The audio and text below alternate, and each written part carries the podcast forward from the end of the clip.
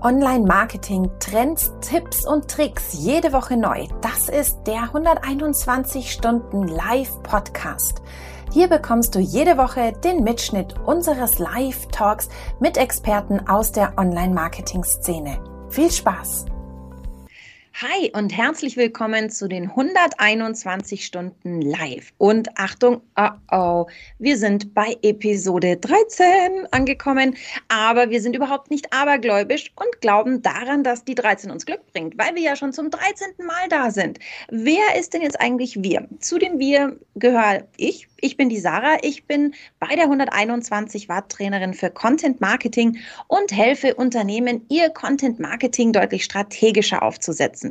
Ähm, bevor ich euch jetzt äh, an den Patrick rübergebe, verrate ich euch noch, wieso sich ganz besonders lohnt, heute dran zu bleiben. Denn unser heutiger Gast gibt euch am Ende ganz wichtige Tipps, was in ein gutes Webanalyse-Reporting gehört. So, und jetzt ab zum Patrick. Genau, ich ergänze mal unser Wir, finde ich auch sehr schön gesagt. Patrick ist mein Name. Trainer bin ich bei der 121 Watt zu den Themen Online-Marketing und die berühmten drei Buchstaben SE und O und räume mit den ganzen Teilnehmerinnen gemeinsam das Internet auf und freue mich immer so auf die ganzen Einzelschicksale, die mir da so begegnen. Und heute lernen wir auch ein ganz besonderes Einzelschicksal kennen. Und äh, wir blenden einfach schon mal den, den Namen ein und von unserem Gast mit dem Hashtag der finde ich sehr schön, der, der Data Sergeant. Und wenn man sich näher mit dem lieben Christian Ebernickel beschäftigt, findet man sehr schnell heraus, dass er halt von den Startups bis zu den groß eskalierten Konzernen äh, diese Unternehmen berät. Und zwar in Sachen Webanalyse und datengetriebenes Online-Marketing. Und äh, seit 2017 steht auf seinem Regal auch tatsächlich äh, ein Award, ein Analytics Award, und zwar äh, zum dem Thema Abbildung von Personas in Google Analytics. Was mich mal bei unserem Gast interessieren würde und äh, schön, dass du da bist. Du kannst dich gern jetzt auch nochmal selber vorstellen, Christian. Ähm, wie sympathisch sind dir denn Unternehmen, die noch gar kein datengetriebenes Online-Marketing haben, beziehungsweise gibt es das überhaupt da draußen noch? Schön, dass du da bist. Genau, also vielen Dank äh, für die nette Anmoderation, äh, Sarah und Patrick.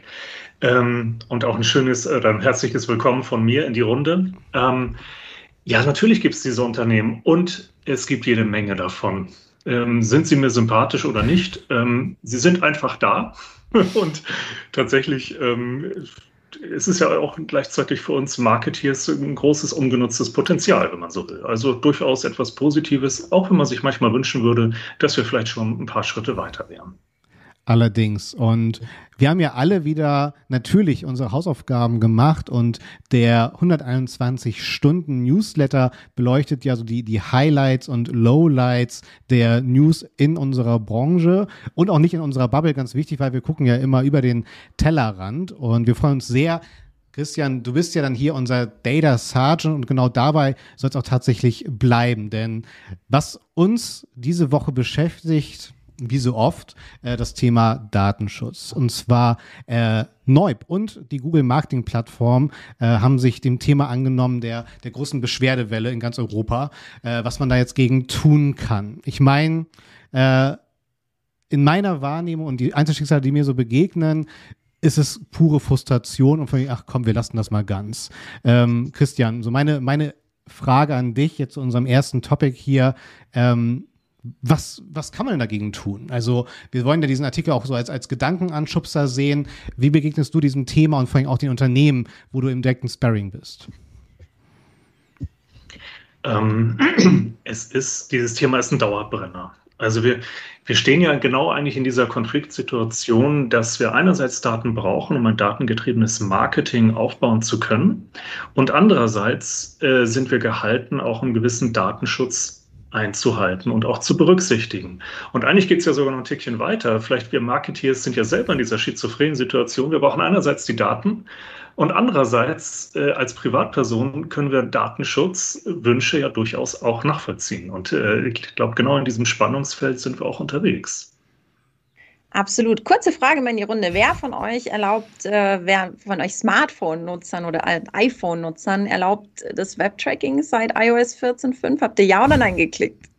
Also gemeine Frage an euch beide. Du, äh, Sarah, ich habe noch nicht mal, also ich hatte auch noch nie einen Adblocker installiert und ich ich habe ja schon ab meinem allerersten Internet- oder Handyvertrag habe ich ja mit meiner digitalen Seele unterschrieben. Da dürfen wir uns nichts vormachen. Und äh, ja, ich möchte bessere, bessere Botschaften, bessere Werbung bekommen. Von daher äh, kein Adblocker und ganz wichtig, ich gebe auch meine Daten her, aber was Christian auch meinte, mit dem entsprechenden Führerschein, ne? also mit dem entsprechenden Bewusstsein. Ich bin mal sehr gespannt, Christian, wie du deinen Browser so eingestellt hast. Und jetzt lasse ich ganz ehrlich die Hose runter. Ich habe ihn eingetippt. Weil mich interessierte, was passiert. Sehr gut. Und natürlich, du hast, du hast genau recht, Patrick. Ähm, das ist das, auch wenn wir mal mit Adblockern unterwegs sind in unseren normalen Browsern, wenn wir jetzt nicht mit iOS irgendwie unterwegs sind. Es ist unglaublich frustrierend, äh, wenn man dann mit einem Mal Werbung bekommt für lauter Sachen, die man nicht braucht. Ich habe eine Weile immer nur Werbung für Treppenlifte angezeigt bekommen ähm, nachdem ich dann so einen Adblocker dann halt einfach mal aktiviert habe. Ich habe es nicht mehr ausgehalten, weil ich dachte, es, es nervt extrem. Ähm, und tatsächlich, wenn man äh, in, in redaktionellen Kontext dann Werbung sieht, die auch irgendwas mit den eigenen Interessen zu tun hat, finde ich, stört es weniger, ist zumindest meine Wahrnehmung, als wenn man ständig Zeug sieht, das, das einen wirklich überhaupt nicht mhm. interessiert. Richtig, weil du bekommst ja deswegen nicht weniger Werbung angezeigt. Du bekommst halt einfach viel unspezifischere, unpassendere Werbeanzeigen. Also genau. von dem her. Ich komme ja da eh nicht raus aus der Nummer mit der Werbung. Ähm, jetzt zum, wir haben ein bisschen einen Haken geschlagen über das Thema Werbung, Cookie-Banner. Ähm, du bist ja auch im Tag-Management recht affin. Und Google, der Google Tag Manager hat uns so ganz lose verwandt zum Thema Cookie-Banner ähm, eine kleine Neuigkeit mitgebracht. Christian, kannst du uns da ein bisschen abholen? Was hat uns der Tag Manager, womit will uns der Tag Manager das Leben leichter machen? Ja, das ist im Grunde eine ganz frische Sache. Seit letzter Woche gibt es im GTM äh, die sogenannten Consent Settings. Und ähm, da geht es darum, dass Tags zukünftig selber auch steuern können sollen, ob sie ausgeführt werden dürfen oder nicht. Und zwar in Abhängigkeit von dem Consent, den wir alle als Nutzer jeweils auf einer Website oder in einer App gegeben haben. Und ähm, das finde ich ein ziemlich spannendes Feature, weil wer mit dem GTM schon mal ein bisschen gearbeitet hat und auch eine, eine Content-Management-Plattform mal integrieren musste, der weiß, wie, wie hässlich und unhandlich Tracking-Setups ganz schnell werden. Ähm, und so gesehen, das, was da jetzt kommt, ist, ähm, glaube ich, ein sehr charmanter Weg, um wieder etwas smartere Setups zu bekommen. Ich meine, es ist ja auch so, dass wir, wenn wir jetzt nochmal so einen kleinen Schlenker zurück, wir machen heute einen Haufen Schlenker und einen Haufen Haken zurück zum Newsletter machen. None of Your Business, also diese große Beschwerdewelle, von der wir hier gerade sprechen, ähm, hat ja angekündigt, äh, die haben sich irgendwie einen Algorithmus geschrieben, ein Programm geschrieben, das im Prinzip ähm, Designfehler, nenne ich es jetzt mal, oder Design ähm, Auswüchse in diesen Cookie-Bannern auslesen kann und dann erstmal einen Hinweisbrief ans Unternehmen schickt, du pass mal auf, das ist nicht datenschutzkonform, was du hier machst. Ähm, und falls das Unternehmen nicht reagiert, dann gegebenenfalls eine Abmahnung ausspricht. Ähm, was haben, die, was haben die für ein Problem? Die haben ein Problem damit, wenn zum Beispiel ähm, der Ich willige nicht ins Tracking ein, ich möchte keine Cookies haben, dieser Button viel kleiner ist oder total versteckt ist oder vielleicht nur ein Textlink ist im Vergleich ähm, zu eben dem äh, großgestalteten Einverstanden-Button. Und das ist aber nur eine Seite vom Thema Abmahnung. Wir haben ja noch die andere Seite, die fehlerhaften Implementierungen. Dass wir eben das, was du gerade gesagt hast, Christian, das wird sehr unschön, dieses ganze Thema Tracking, Cookie-Implementierung, äh, den ganzen Trigger. Wie oft begegnen dir in deinem beruflichen Alltag Unternehmen, die einfach da äh, eklatante Fehler gemacht haben und da ein riesen Abmahnpotenzial gebaut haben, sage ich mal? Ähm, ich glaube, Potenzial und der auf der anderen Seite. Ähm, weil das Abmahnpotenzial traue ich mich gar nicht so richtig zu bemessen, weil da bin ich nicht der Anwalt, aber ich gucke mir die Technik an. Und was die Technik angeht, muss ich sagen, ich habe noch nicht eine Implementierung gesehen von der CMP, also einer Consent Management Plattform, also so das, was dahinter werkelt, hinter dem Cookie-Banner, den wir sehen. Also noch nicht eine Implementierung bei einem Unternehmen, die auf Anhieb richtig funktioniert hätte. Es ist eigentlich zum Heulen, wie viel Schrott man sieht. Das muss ich so hart sagen. Ähm, ich glaube, es liegt daran, dass die, die es implementieren, in der Regel von Tracking äh, ein begrenztes Verständnis haben und gar nicht wissen, wie, wie sie sich die Daten versauen mit einer schlechten Implementierung. Hast du Beispiele für eine schlechte Implementierung? Ähm, ja, also das erste ähm, Klassiker, sieht man langsam weniger, gibt es aber immer noch. Der Cookie-Banner kommt, ich sage okay und nichts passiert. Das ist ziemlich schlecht. Also gerade wenn dann das Tracking erst auf der nächsten Seite dann äh, also aktiv wird, dann ist das Kind in den Brunnen gefallen, weil nur bei der allerersten Seite habe ich ganz wichtige Informationen zur Verfügung, die ich für die Attribution brauche. Die Traffic-Quelle nämlich, die steckt nur beim allerersten Seitenaufruf entweder anhand der, also ist sie erkennbar anhand der URL-Parameter oder anhand des Referrers. Und wenn ich das Tracking erst auf der zweiten Seite aktiviere, ähm, dann haben wir genau ein Problem, wo wir heute auch noch drauf kommen. Dann ist der Referrer weg und mein Zugriff wird zwar getrackt, aber dann ist es ein direkter Zugriff, Direct None. Ähm, anderes Problem, eine, eine CMP, die viel zu spät auslöst, weil sie schlecht integriert wurde. Das heißt also, mein ganzes Tracking-Setup wird viel, viel langsamer, weil ich ewig warten muss, bis der Consent dann mal gegeben wird, also in den, in den Data Layer vom, vom Google Tag Manager gegeben wird. Das heißt, ich verliere Leute, weil äh, be bevor ich überhaupt mit dem Tracking loslegen kann, sind die vielleicht schon auf die nächste Seite gegangen oder haben die Seite komplett verlassen. Das heißt also, ich, ich habe einfach ein massives Timing-Problem.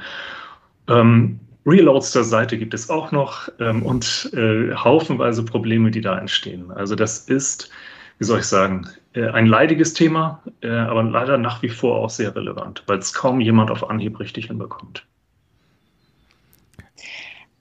Du hast gerade schon ähm, ein weiteres Problem angesprochen, dem wir uns heute, heute widmen wollen. Ähm, wir haben dich ja als äh, Tracking äh, Experte da. Und das Problem, zu viel Direct None in deinem Analytics. Warum kann denn das überhaupt ein Problem sein, Christian? Naja, also Direct, das Problem vielleicht mit Direct None ist, wir haben immer einen gewissen Anteil von, von direktem Traffic. Ähm, der, das liegt in der Natur der Sache. Wie hoch dieser Anteil ist, ist ganz unterschiedlich. Ähm, wie soll ich sagen, Melanies Schuhladen wird wahrscheinlich einen relativ geringen Anteil von, von direkten Traffic haben, wenn das, wenn sie, wenn dieser Laden eine Website hätte, weil die Brand nicht groß bekannt ist. Große Brands, gerade im, im, Modebereich, also im, im Consumer-Bereich, haben häufig einen relativ hohen natürlichen Anteil von Direct Traffic, weil sie einfach unglaublich bekannt sind und die Leute dann einfach sagen, ah, ich brauche eine, ich gucke mir was von einer bestimmten Klamottenmarke an, dann gehe ich da direkt hin. Und der Patrick, der hatte jetzt gerade einen Einwand. Perfekt, nee, gar kein Einwand. Ich wollte nur wieder Glossar spielen, dass wir einmal kurz klären, äh, was genau Analytics äh, Direct bedeutet. Also es geht dann hier um die wirklich äh, Direct Type in Aufrufe einer Website. Ne, das heißt wirklich über die URL-Adresszeile plus, das würde mich auch gleich mal interessieren, Christian, äh, äh, ich habe auch das Gefühl, manchmal ist es auch so eine kleine Resterampe von, von Google. Wenn sie es nicht sogar mal sogar bestätigt haben, meine ich, dass da auch ab und zu mal was reinfällt, was nicht unbedingt Direct Traffic dann tatsächlich ist. Ja, klar.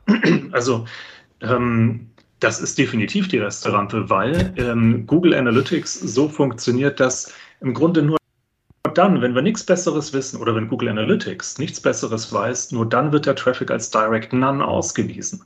Das heißt also, immer dann, wenn irgendwas Besseres vorliegt, zum Beispiel, wenn ihr eine Website zwar das erneut besucht über einen direkten Zugriff, aber anhand des äh, Google Analytics Cookies noch erkennbar ist, dass ihr zum Beispiel vorher über Google Search Ads gekommen seid oder über Google Organic, dann wird auch so ein direkter Zugriff der Quelle Google Organic oder Google CPC zugeordnet.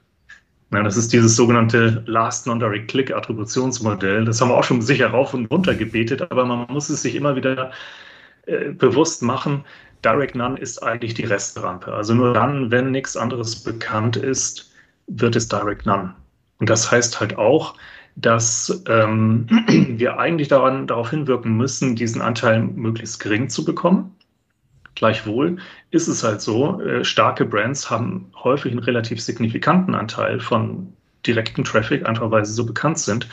Und das verführt viele Unternehmen dazu, auch zu sagen, ach guck mal, wir haben so viel direkten Traffic, das ist ja was sehr Positives. Die Leute kennen uns mittlerweile und das verstellt den Blick darauf, dass man eigentlich massive Tracking-Probleme hat.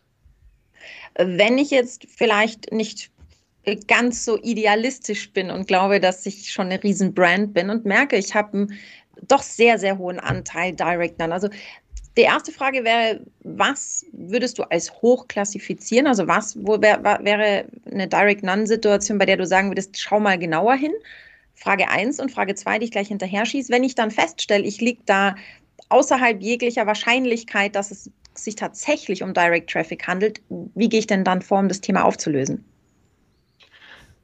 Ähm, eigentlich äh, heißt es immer Blick unter die Motorhaube und Werkzeug zur Hand nehmen. Also das heißt, der Ärger kommt häufig aus dem Tracking-Setup oder aus der Konfiguration des Webservers. Also ein Klassiker ist äh, sowas wie, ich, ich sage mal, wir haben eine Google Search Ads-Kampagne und äh, die Landingpage-URLs, die laufen irgendwie alle auf HTTP weil das, weil das seit Urzeiten so eingestellt ist. Manche Kampagnen, gerade so Brandkampagnen, die, die sind von Anno dazumal und datieren vielleicht noch aus Zeiten, wo man nicht zwang, also nicht äh, gezwungenermaßen schon HTTPS verwendet hat.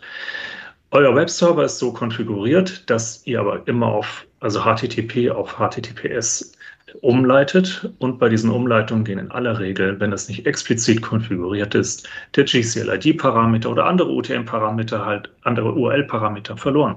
Und dann sind wir direkt in der Nummer, dass wir Direct Non-Traffic haben. Ein Klassiker. Genauso auch wenn Content umgezogen wird auf der Seite und die Search Ads Kampagnen, die die Landingpage URLs nicht abgedatet werden, dann leitet man zwar um und sagt, okay, unsere Seite mit den, äh, mit den Sneakers, die, die ist jetzt irgendwie, die hat jetzt eine neue URL bekommen. Alles gut, funktioniert nicht fürs Tracking. Das ist halt einfach doof, wenn dann äh, die URL-Parameter verloren gehen. Dann haben wir Direct None. Und äh, das ist meistens, also gerade bei Kampagnen besonders doof, weil ich nehme Geld in die Hand um Traffic auf die Seite zu leiten und ich kann ihn nicht identifizieren. Und äh, wann muss ich denn nervös werden? Wenn ich jetzt nicht gerade, sagen wir mal, Amazon, eBay oder so bin, wo ich sage, da kann ich von einem großen Anteil auch Direct None ausgehen. Wenn ich sage, ich glaube, ich habe nicht so viel Direct None, aber in meinem Analytics, wann muss ich nervös werden? Ähm, also nervös, ich wollte es fast sagen, nervös wäre ich immer ein bisschen, aber also das, was ich ausdrücken will, ist ähm, tatsächlich eigentlich immer hinterfragen, was mit meinen Daten los ist und bin ich mir sicher, dass die Qualität ausreichend ist. Bei kleineren Websites finde ich es auffällig, wenn der direkte Traffic anfängt, über 30 Prozent zu steigen. Dann würde ich mal gucken. Aber das ist auch nur eine grobe Indikation, weil es hängt tatsächlich ganz stark auch vom Gesamttraffic-Mix ab, wie hoch der Anteil ist, den Direct None abbekommt. Wenn ich äh, massiv große Werbekampagnen habe, die, die sauber verteckt sind und wo ich auch keine Weiterleitung habe, dann kann das sein, dass mein Direct None-Traffic vielleicht unter 20 Prozent sinkt. Das heißt aber nicht, dass sich in diesen restlichen 20 Prozent nicht doch Ärger verbirgt. Es ist einfach nur so, dass ein massiv anderer, also ein massiv großer anderer Traffic-Kanal das Problem überdeckt. Das heißt also, ich muss eigentlich, wenn ich das, ich, ich sollte eigentlich immer gucken und das Tracking-Setup auch ein Stück weit auseinandernehmen, weil ähm, diese Server-Redirects sind eine häufige Fehlerquelle, aber bei weitem nicht die einzige. Ähm, wir waren ja schon kurz bei den Tracking, äh, bei den, bei den CMPs. Also zum Beispiel so ein typisches anderes Problem, äh, gerade bei selbst implementierten Cookie-Bannern ist, da hast du als Nutzerin Sarah dann vielleicht draufgeklickt und gesagt, ja, ich akzeptiere hier den, äh, den, die Cookies, ist mir egal, track mich doch. Und äh, dann wird die Seite einfach neu geladen. Komplett. Äh, das machen manche auch und dann ist halt der GTM mit drin. Das Doofe an der Nummer ist, ähm, dass bei solchen Neuladen in der Regel der Referrer verloren geht. Und wenn das dann organischer Traffic war, dann hast du keine URL-Parameter oder irgendein Zeug, sondern wirklich die, die Identifikation der Traffic-Quelle erfolgt lediglich anhand des Referrers. Ja, und der ist bei so einem Reload dann halt weg. Also auch wieder so ein Beispiel, wo schlecht implementierte CMPs und Direct Non-Traffic direkt zusammenhängen ja. können. Ich glaube, wir haben gerade den perfekten Call to Action definiert mit mir egal, track mich doch als, als Formulierung im Button für das Content Management. Sehr, sehr schön. Ich finde das ein super Impuls für all die das jetzt gerade gehört haben, weil ich glaube, viele sind erstmal hinterher, diesen, diesen Other-Ordner immer aufzuräumen, aber dass tatsächlich hier dieser Direct Non-Anteil auf jeden Fall mal hinterfragt werden sollte und es ist eben in den meisten Fällen gar kein Lob bei den eigenen Daten dann tatsächlich ist. Ja, cool, Christian, ganz lieben Dank dafür. Ähm, wir blicken mal in die Zukunft und zwar im Google Marketing Livestream wurde das Thema äh, Marketing Automation besprochen und da gab es so einige Perspektiven und auch entsprechend äh, klare Mutmaßungen, wie das entsprechend sich entwickeln könnte. Christian, magst du uns da mal zu abholen? Ähm, ich glaube, dass wir tatsächlich gerade in einer sehr spannenden Phase leben, was äh, das Tracking angeht. Ähm, aus dem Grund, äh, weil wir vor einer Zäsur stehen. Wir haben einerseits die Anforderung, einen höheren Datenschutz zu gewährleisten. Das erwarten auch zunehmend unsere User. Andererseits ähm, brauchen wir Daten, weil sie quasi der Treibstoff sind für all das, was wir tun.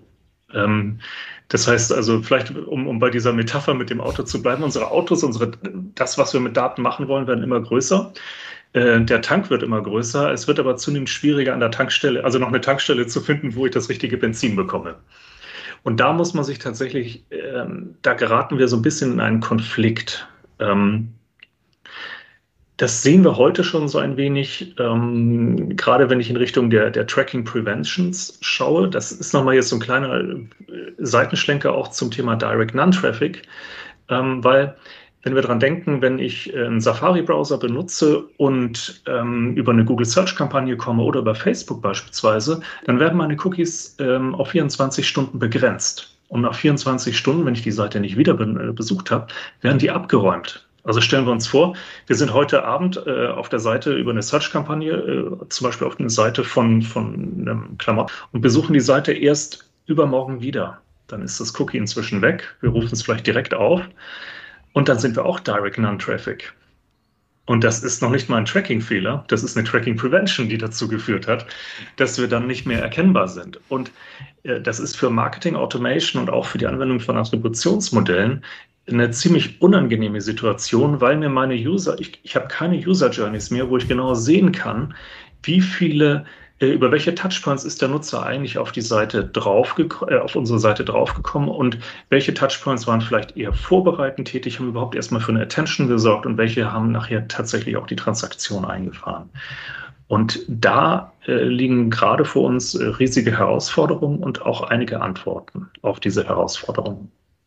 Ähm, in dem Livestream haben, haben die Google Guys so ein bisschen in das Thema Ads reingeschaut. Also was lässt Ads jetzt schon zu? Wie kann ich schon Dynamic Search Ads und, und viele ähm, automatisierte Elemente ins, in, der, in Google Ads machen, aber eben auch so ein bisschen, was jetzt mit Google Analytics 4 kommt. Also die haben ja darauf reagiert, auf die immer dünner werdenden Daten mit sowas wie zum Beispiel Conversion Modeling oder auch so Behavior Modeling wurde angekündigt. Hast du da schon Erfahrungen damit gemacht, Christian? Wie, wie sehr kann man darauf bauen? Wenn du sagst Daten, du bist ja ein Verfechter von Daten, datengetriebenem Online-Marketing, wenn sie dir jetzt die Daten dünn machen und sagen, ähm, wir, machen, wir, wir machen Conversion Modeling und das hört sich, finde ich, schon so an, so rummodeln. Glaubst du daran, dass das, äh, dass das die Lösung, ich meine, das muss ja die Lösung sein, aber wie sehr, wie sehr behagt dir diese Lösung? Ähm, ich, ich frage mich manchmal, ob ich überhaupt die Wahl habe, äh, ob es mir jetzt gut behagt oder nicht. Ähm, oder ob wir, ob wir uns auch ein Stück weit daran gewöhnen müssen tatsächlich. Also wir haben, glaube ich, natürlich ein gewisses Unbehagen dabei, wenn der Anbieter der, unseres Werbenetzwerks dann anfängt, auch für uns die Conversions zu modellieren. Da könnte, könnten manche vielleicht einen potenziellen Zielkonflikt drin sehen. Will ich aber auch gar nicht weiter kommentieren. Ähm, Punkt ist, dass der Mechanismus, den Google da propagiert, eben andererseits schon ziemlich spannend ist, weil ich die Möglichkeit bekomme, auch dann, wenn ich keinen Consent habe, dennoch ein, ein rudimentäres Tracking zu implementieren. Und Google hilft mir dann dabei, aus diesen ja, qualitativ nicht so hochwertigen Daten, aber wenigstens Daten, äh, daraus dann auch äh, eine Wahrscheinlichkeit zu berechnen, äh, wie, wie, gut äh, dieser Traffic wohl konvertiert hätte und entsprechende Conversions dann zuzuordnen. Ähm, ich bin bei zwei Kunden auch derzeit in der Implementierung davon ähm, mit Google zusammen. Ähm, was tatsächlich dabei herauskommt, bin ich auch sehr gespannt. Ich habe noch keine Ergebnisse gesehen, weil es derzeit einfach auch äh, am Vorbereiten ist. Man muss sich halt vorstellen, es ist halt auch eine Datenschutz, eine Daten, ein richtiges Datenschutzthema mit, mit Freigaben, die erforderlich sind, weil wir haben da ein Tracking laufen, äh, obwohl kein Consent gegeben ist. Und das muss halt eben auch dann sauber geklärt werden, können wir das machen. Gibt es da eigentlich auch einen, einen aktuellen Stand? Weil eine weitere Lösung von Google war ja auch, so, so äh, Datenzielgruppen zu bilden, wo man dann auch wieder in Brüste gesagt hat, ah, nee, äh, sehen wir jetzt auch nicht als, als die Lösung an aus, aus Datenschutzsicht.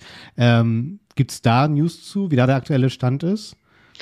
Hm, weiß ich gerade ak aktuell nicht, äh, wie mhm. da die Entwicklung ist. Ähm, die, du spielst auf die sogenannten Flocks an. Ganz genau. Ja, ähm, es ist auch durchaus kontrovers diskutiert worden. Ich finde den Ansatz grundsätzlich spannend ähm, und interessant, wie weit die damit jetzt tatsächlich sind und vor allem, wie es nachher ausgeprägt sein wird. Ich glaube, das müssen wir ein Stück weit auch abwarten. Wir stehen da gerade erst so am Anfang der, der Entwicklung. Ähm, wie sehr glaubst du, dass wir in dieses Thema Marketing Automation, also wir waren ja jetzt sehr bei den Daten, aber wie sehr glaubst du, werden wir in dieses Thema Marketing Automation getrieben? Gerade wenn wir jetzt, äh, was du ja vorhin schon mal angesprochen hast, uns das Thema anschauen, ähm, User Journeys werden immer komplexer, die Möglichkeiten, die mhm. der User hat und die der User auch nutzt, werden immer vielfältiger. Ich glaube, es hängt massiv davon ab, ähm, welche Reife die Unternehmen haben. Ich denke, Marketing Automation ist ein fantastisches Tool, wenn es richtig eingesetzt wird. Und ich würde mich jetzt hinstellen und behaupten, bei den meisten Unternehmen sehe ich nicht die erforderliche Reife. Das klingt jetzt relativ hart. Ich, ich will es begründen, warum ich die, die Reife nicht sehe. Eigentlich aus zwei Gründen. Ein Marketing Automation Tool setzt voraus, dass ähm, ich auch in der Lage bin, tatsächlich mit dem, was aus diesem Tool kommt, etwas zu tun. Also es ist ja ein bisschen mehr als nur einfach, ich drücke drei Knöpfe und dann läuft das schon, sondern ich muss auch in der Lage sein, mit dem, was da hinten rauskommt, was zu tun. Also wirklich datengetrieben zu arbeiten. Da sind viele Organisationen nicht so weit, wie sie gerne wären. Das sehen wir auch an den zum Teil sehr umfangreichen Toolzoos, die man dann äh, bestaunen darf, was da alles miteinander verbunden wurde und dann doch zum Teil äh, ja, wie soll ich sagen, bemitleidenswerte Ergebnisse dann nur liefert. Ähm, das ist das eine. Also wie gesagt, es reicht überhaupt nicht nur Tools einzukaufen, es geht auch tatsächlich um Prozesse, Arbeitsweisen und Denkweisen, die angepasst werden müssen. Sonst sind es einfach nur dumme Tools. Und der zweite Punkt, da sind wir wieder bei den Daten. Ähm, selbst wenn ich den Punkt, wenn ich noch so gutes Tool habe, wenn mein Tracking-Setup im Eimer ist und ich noch nicht mal in der Lage bin, das zu erkennen, dass ich Schrottdaten in so ein Tool reinschaufle, Tja, dann darf ich mich halt auch äh, nicht wundern, wenn die Ergebnisse mager sind oder vielleicht gar irreführend, weil ich den äh, Algorithmus einfach mit falschen Daten versorge. Also ich finde diese Impulse oder was ich ja sehr sympathisch finde, dass du halt auch ganz klar sagst, ey, bevor ihr nicht selber erstmal eine Basis geschaffen habt und auch eine Stabilität für solche Prozesse, dann kann man es ja vergessen. Ne? Ich meine, das gilt ja auch für, für alle Kanäle. Ne? Viele rennen schon viel zu weit, obwohl sie erstmal tatsächlich in Sachen Selbstreflexion des eigenen Reifegrades erstmal ganz woanders anfangen sollten. Ne? Und das ist dann halt oft tatsächlich die Basis. Und ich meine, Christian, du hast ja dann auch einen relativ generalistischen Blick beim Intro hieß es ja dann auch, ne, dass du äh, dann deine Mandate sowohl bei Startups als auch bei den großen Unternehmen hast. Und was ich auch mal wieder feststelle, das Startup äh, hat zwar die Agilität, aber dann nicht die Ressourcen und die Budgets. Das Unternehmen hat äh, die, die Ressourcen und die Budgets, aber nicht die Agilität. Ne? Und so treffen sich dann doch wieder alle bei, am, am Status quo und äh, schon wundert man sich, dass irgendwie dann äh, alle auf doch auf dem gleichen Level dann tatsächlich sind, weil sie einfach gedrosselt sind. Ja, sehr cool. Vielen, vielen Dank dafür.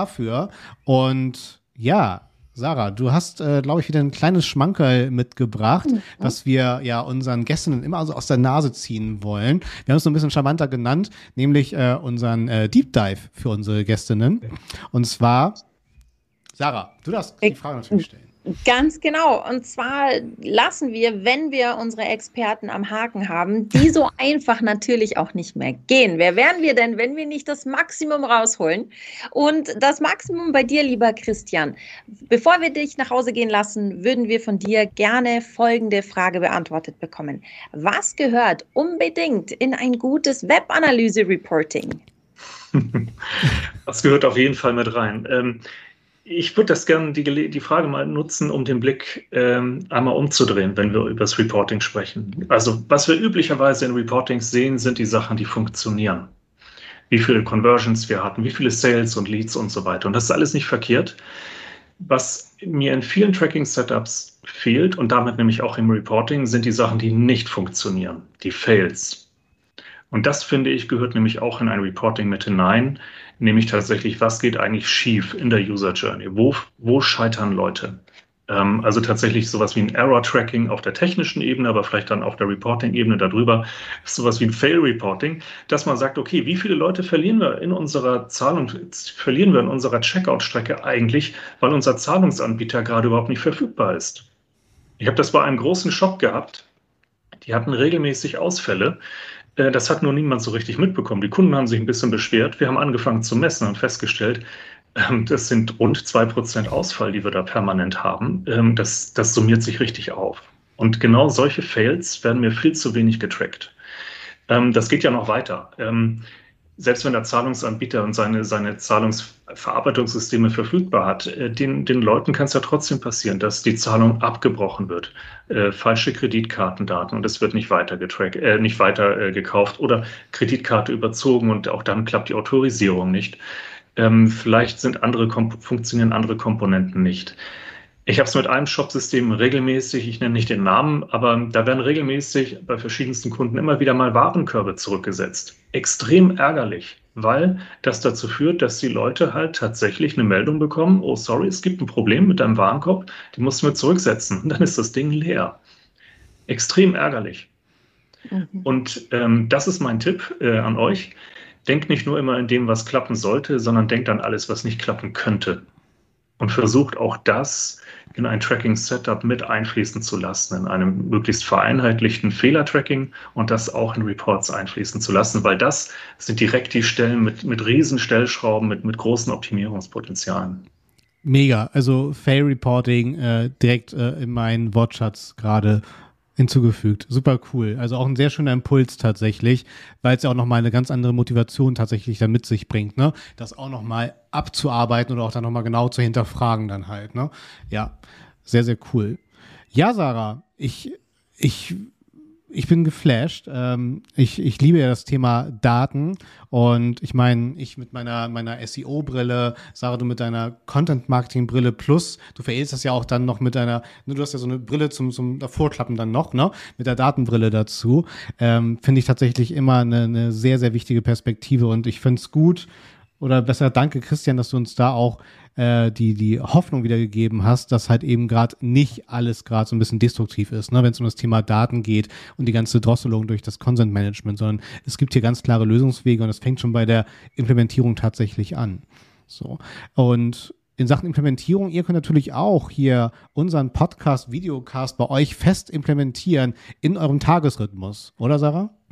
Logisch, so gehört sich's doch als ähm, braver, marketinginteressierter Mensch. Da suche ich mir die Quellen, die mir richtig Spaß machen. Und äh, wenn wir euch als Quelle Spaß machen, dann könnt ihr uns nicht nur Dienstag 18.30 Uhr live ähm, per sozusagen Video in den beliebtesten sozialen Netzwerken verfolgen, sondern auch jederzeit on demand in allen gängigen Podcast-Portalen zum Nachhören euch ziehen. Denn wir machen aus diesem ähm, Live-Talk-Gespräch immer einen Kneck knackigen, kurzen Podcast für euch und ähm, den findet ihr überall da, wo ihr Podcasts findet. Klasse. Und Christian, ich bereite dich schon mal mental darauf vor. Sarah und ich werden uns jetzt gleich äh, ganz dezent verabschieden und freuen uns schon auf die, auf die nächste Show, auf die nächste Folge. Und äh, die, die letzten Worte gehören dann ganz dir für dieses heutige Format. Von daher Sarah, ich habe für meinen Teil heute wieder viel, viel mitgenommen. Ich, ich liebe auch immer diese Argumentationsstrecken, die man dann hier entsprechend auch für sich mitnehmen kann. Ne? Also ich spreche auch mal ganz gern von diesen Joe Fix-Argumenten, womit ich halt wirklich Betroffenheit schaffen kann. Und äh, jeder, der jetzt gerade das hier zu Ende gehört hat, ist das, glaube ich, ein sehr geiler Impuls, nochmal die Oberflächen, die Daten zu hinterfragen und auch nochmal seine, seine Reportings mal neu aufzusetzen. Also ganz, ganz vielen Dank dafür. Und ich freue mich, auch das bei meinen eigenen Projekten umzusetzen. Absolut. Der Christian hat uns allen da einen wirklich wichtigen Input gegeben mit dem Thema Fehlerreporting, weil wir dürfen ja nicht vergessen, ähm, wenn wir im Marketing schon sehr, sehr viel durchoptimiert haben, dann wird es manchmal so ein bisschen, ich will nicht sagen dünn, aber da muss man manchmal so ein bisschen viel drüber nachgrübeln, wo finde ich denn die nächste Stellschraube, an der ich nochmal einen Hebel zum Ansetzen habe. Und einer der größten Hebel und in vielen Fällen wahrscheinlich sogar Low-Hanging Fruits, also Quick Wins, um im äh, Marketing-Bullshit-Bingo zu bleiben, ähm, sind eben die, die Fails ist. Also wenn ich einen Fehler habe, den kann ich häufig ganz einfach fixen, wenn ich ihn aber einfach mal finde. Deswegen, lieber Christian, Vielen Dank für den Input. Ich glaube, der äh, bringt viele morgen, wenn sie äh, in der Früh am Schreibtisch sitzen und mal so ein bisschen in, an ihrem Reporting schrauben, auf jeden Fall ein paar große Schritte weiter. Vielen Dank dafür und ich sage schon mal von meiner Seite aus Tschüss und freue mich auf deine letzten Worte, lieber Christian. Ja, vielen Dank. Mir war es äh, auch eine große Freude, bei euch zu Gast sein zu dürfen. Vielen Dank also von mir dafür. Und für euch alle, die das seht oder gehört habt, ähm, ich wünsche euch viel Spaß weiterhin mit euren Tracking-Setups. Äh, seid nicht überrascht, wenn ihr vielleicht überraschende Fehler findet, wenn ihr ein Fehler-Tracking aufbaut. Ähm, nehmt das als Chance und hört nie auf zu hinterfragen, was die Daten da bei euch eigentlich bedeuten. Es gibt kein Tracking-Setup, das 100% sauber ist. Auch euer nicht. Äh, auch meine nicht. Ähm, aber wir geben uns Mühe, eine möglichst hohe Datenqualität zu erreichen. Und äh, da gibt es eine Menge Stellschrauben. Und ich finde, das ist immer noch ein ziemlich cooler Job, sowas aufzubauen. Also lasst euch nicht entmutigen, sondern bleibt dran. Ist eigentlich eine, wie gesagt, macht Spaß äh, an der Stelle. Und ich glaube, Kontinuität wird da auch wirklich belohnt. Also in dem Sinne, baut ein Fehlertracking auf, guckt nach, was alles schief geht und äh, pflückt die Low-Hanging Fruits. Also vielen Dank. Wir machen dann Ciao. Daten rein. Auf Wiederstream. Tschüss.